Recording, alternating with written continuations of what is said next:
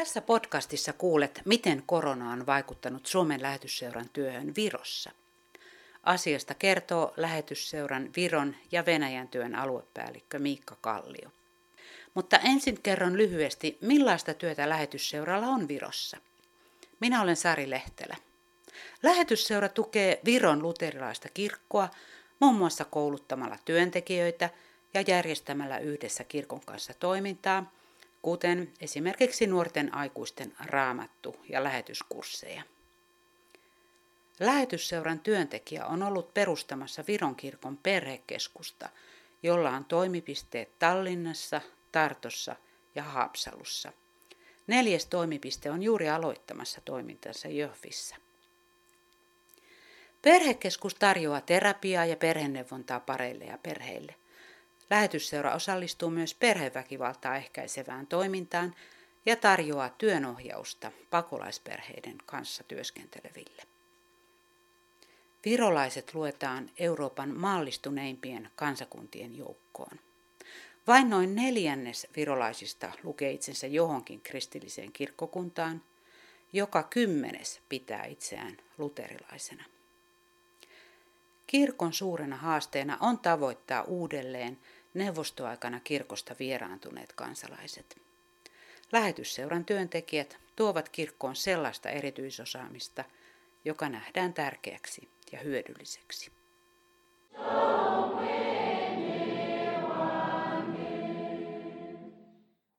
Miikka Kallio, sinä olet lähetysseuran Venäjän ja Viron työn aluepäällikkö. Ja nyt keskitytään tähän Viroon. Kerro vähän, että minkälainen koronatilanne siellä ylipäätään on?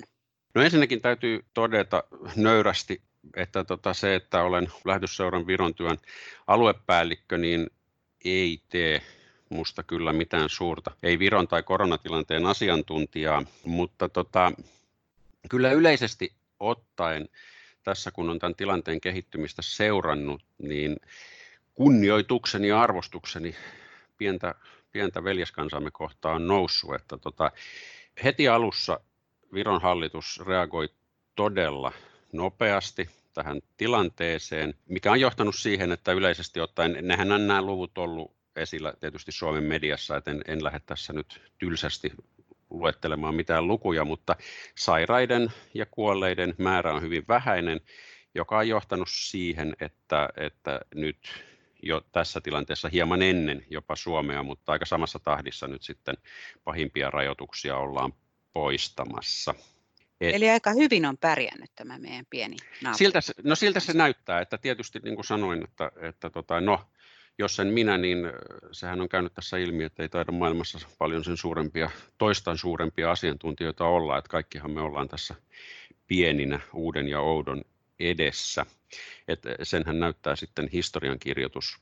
Mutta tota, mulle tuli ensimmäisenä mieleen heti alusta alkaen se, että kun Suomessa on puhuttu hyvin paljon sitä, että tässä ollaan sotien jälkeen niin kuin tämmöisen suurimman kansallisen haasteen ja katastrofin edessä ja keskellä, niin tuli väistämättä mieleen, että Virossa ehkä nähdään toisin, että historia on ollut toisenlainen ja virolaiset on tottunut aika koviin haasteisiin elämässään. Ja, ja se näkyy mun mielestä sillä tavalla, että sekä yleisellä tasolla, mutta myös sitten kun on kumppaneiden ja virolaisten kanssa jutellut, että semmoinen perusasenne, että hyvä tulee haaste, ongelma, se todetaan, otetaan vastaan se isku, mutta hyvin nopeasti ruvetaan pragmaattisesti, käytännönläheisesti ja innovatiivisesti miettimään, että miten tästä eteenpäin.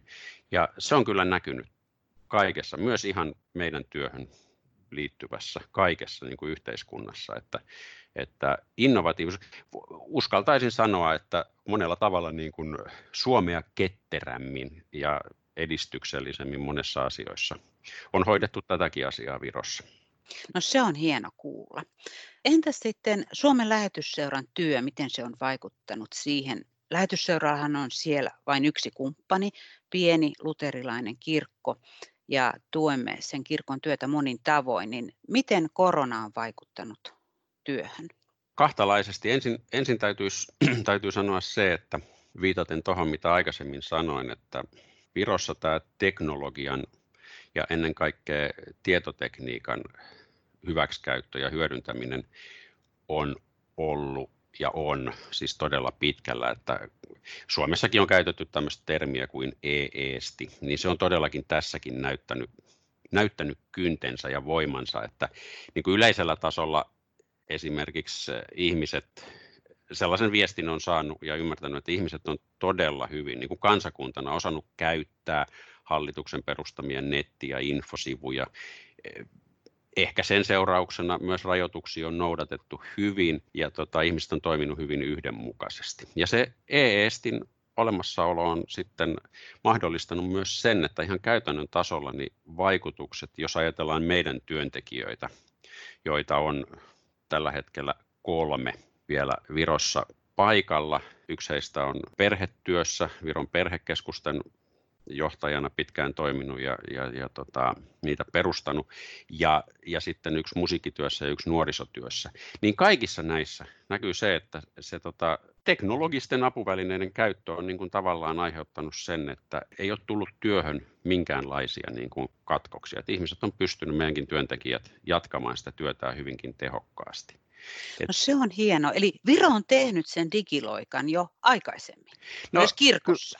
No kyllä mä näin osaisin sanoa, että tota, ja tämä nyt jos puhutaan ihan tästä meidän työstä, niin aloitetaan nyt ihan tämmöisestä niin, niin kuin perinteisesti ja miten ajatellaan niin kuin kirkollista työtä ja, ja tota, seurakunnissa tehtävää työtä, niin muun muassa niin kuin Jumalan palvelusten tilalle, siis fyysisten Jumalan palvelusten, kun ne näiden kokoontumisrajoitusten myötä tota, estyivät ja kiellettiin, niin välittömästi, että nimenomaan heti Facebookissa, YouTubessa, Instagram, tämmöiset live-lähetykset lähti pyörimään.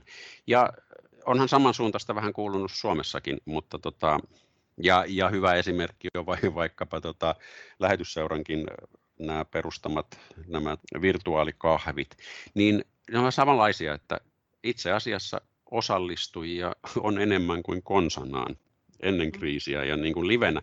Että on ollut paljon kuuntelijoita, myös televisiossa on näytetty Jumalan palveluksia, katselijoita on ollut todella paljon. Onko niitä aikaisemmin muuten ollut televisiossa? No, no mä en uskalla, kuten sanottu, niin en ole se suurin asiantuntija. Mä en uskalla nyt ihan sataprosenttisesti näin sanoa, mutta mun mielestä se mielenkiintoisin asia siinä oli se, että, että, tota, että nyt niin kuin vakavasti, kun jonain päivänä, jos Jumala suo, niin, niin tämä kriisi on ohi, niin veikkaukseni on, että tämmöiset radiossa ja muissa, niin kuin siis myös, niin kuin just kun mä mainitsin Facebookin, YouTube ja niin poispäin, mutta myös televisiossa, niin nämä tulee varmaan jatkumaan ja, ja se mahdollisesti parhaassa tapauksessa lisää asioista kiinnostuneiden ihmisten määrää. Eli jotain hyvää voi seurata tästä. No yleensä, kaikesta, yle, no yleensä kaikesta seuraa, eikö Suomessakin on jo paljon kirjoitettu ja yritetään tätä positiivista, että mitä kaikkea hyvää tästä seuraa.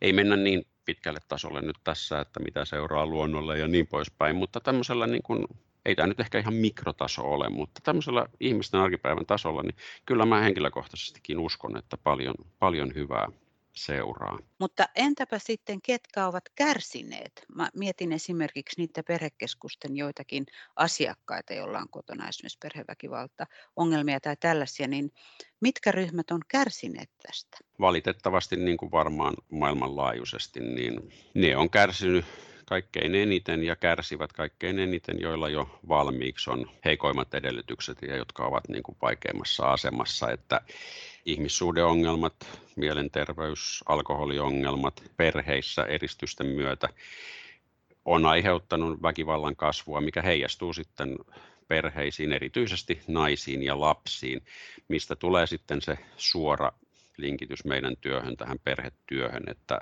perhekeskuksissa avun terapian tarve on lisääntynyt dramaattisesti. Eli työtä on ikävä kyllä enemmän kuin koskaan aikaisemmin. Että tämä on se niin kuin ihan konkreettisin.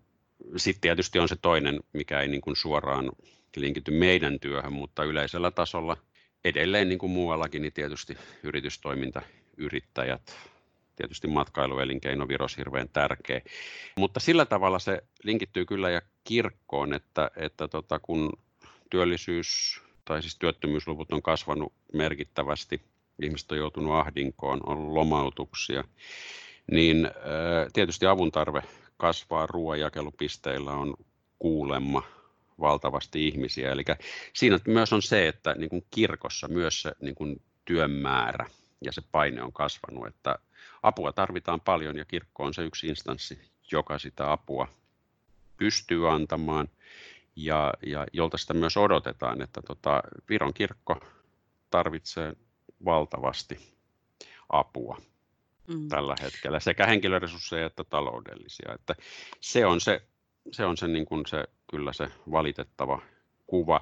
Ja sen takia mä olen todella iloinen nyt, kun lähetysseurassa, kun tuli näitä nämä rajoitusten helpotukset niin Virossa kuin tietysti Suomessa ja, ja mahdollisesti, ja nyt tulee myös tätä tuota työ, työmatkaliikenteen helpottava kevennys tuohon matkustamiseen, niin sen myötä niin myös lähetysseurassa nyt sitten ensi viikosta alkaen niin meidän kaikki työntekijät pystyvät niin kuin sataprosenttisesti jatkamaan sitä työtä, että se on kyllä mulle tällä viikolla ollut suuri kiitos ja rukousaihe. No, se on iso pyst, asia. Pyst, joo, Mä sanon joo. vaan tässä kuulijoille, että me tehdään tätä haastattelua siis toukokuun seitsemäs päivä.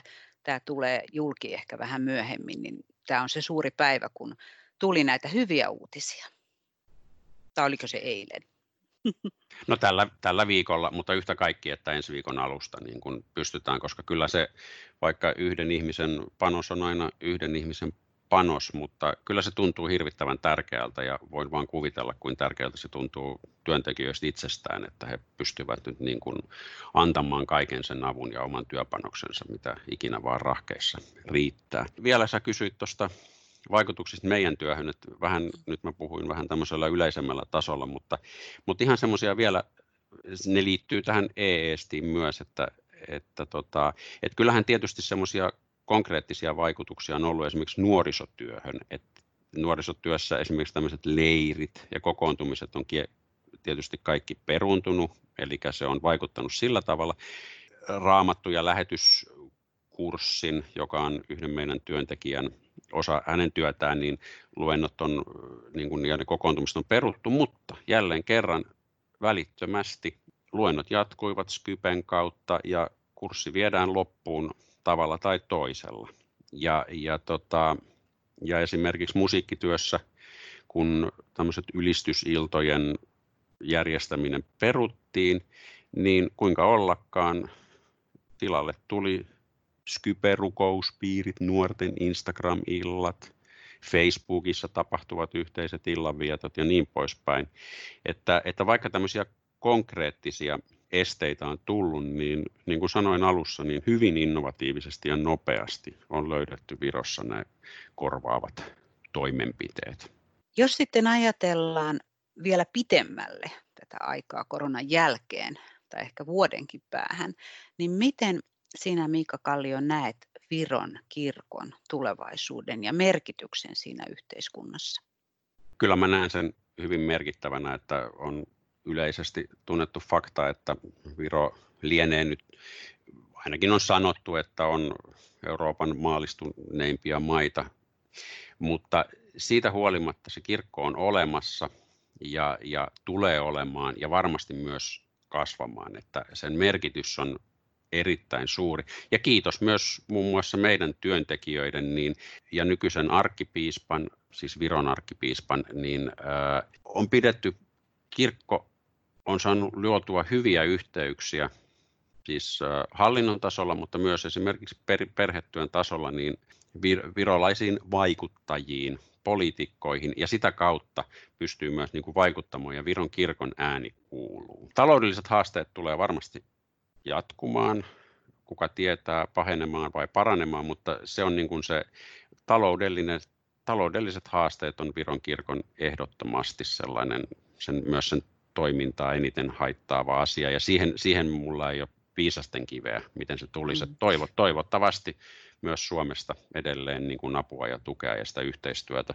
Mm. Onko kirkolla muuten verotusoikeutta vai perustuuko tulot vapaaehtoisiin lahjoituksiin? Ne perustuu vapaaehtoisiin lahjoituksiin ja se on se, on se virolaisessa yhteiskunnassa, kun että vaikka kirkon jäsenet, niin se on vain vapaaehtoinen pakollinen maksu, niin kuin joku on sen joskus kuvaillut. Mutta valtaosan ihmisten niin kuin mahdollisuudet maksaa kirkolle on niin vähäiset, että, että vaikka vähästään haluttaisiin antaa, niin ne kerta kaikkiaan pysty. Ja, ja tota, siinä on tietysti semmoinen perinteinen kirkollinen ristiriita, että, että, että tota, tuloja on vaikea löytää. Ja sen takia mm.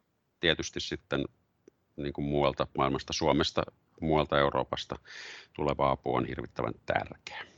Onko sulla Mika Kallio vielä jotain muuta ajatuksia, mitä haluat kertoa tästä Viron koronatilanteesta ja sen seurauksista tai työstä muuten siellä? Sillä tavalla varmaan täytyy sanoa, että kyllähän Virokin näistä niin kuin innovatiivisista ja, ja tota, pragmaattisista ja aktiivisista toimenpiteistä huolimatta, niin on tietysti kokenut koko yhteiskunta kirkkoa myöden valtavan iskun, niin kuin kaikki maailman ihmiset, mutta Viron kohdalla kyllä mä uskoisin, että perustellusti, niin kuin aloitin, niin suhtaudun kyllä hyvin luottavaisesti ja positiivisesti siihen virolaisten selviytymiskykyyn. Samalla kuitenkin toivon sydämestäni ja nöyrästi, että, että Suomessa, jossa myös vaikeuksien keskellä kuitenkin resursseja on aivan eri tavalla kuin Virossa, että, että me koko ajan täällä Lahden pohjoispuolella, niin me muistettaisiin veteläisiä naapureitamme ja mahdollisuuksiemme mukaan tuettaisiin ja autettaisiin niin materiaalisesti kuin myös hengellisesti rukouksessa. Että sitä mä, sitä mä vilpittömästi toivon. Kiitos tästä Mikka Kallio ja siunausta teidän työhön sinne. Kiitos, kiitos itsellesi. Oh.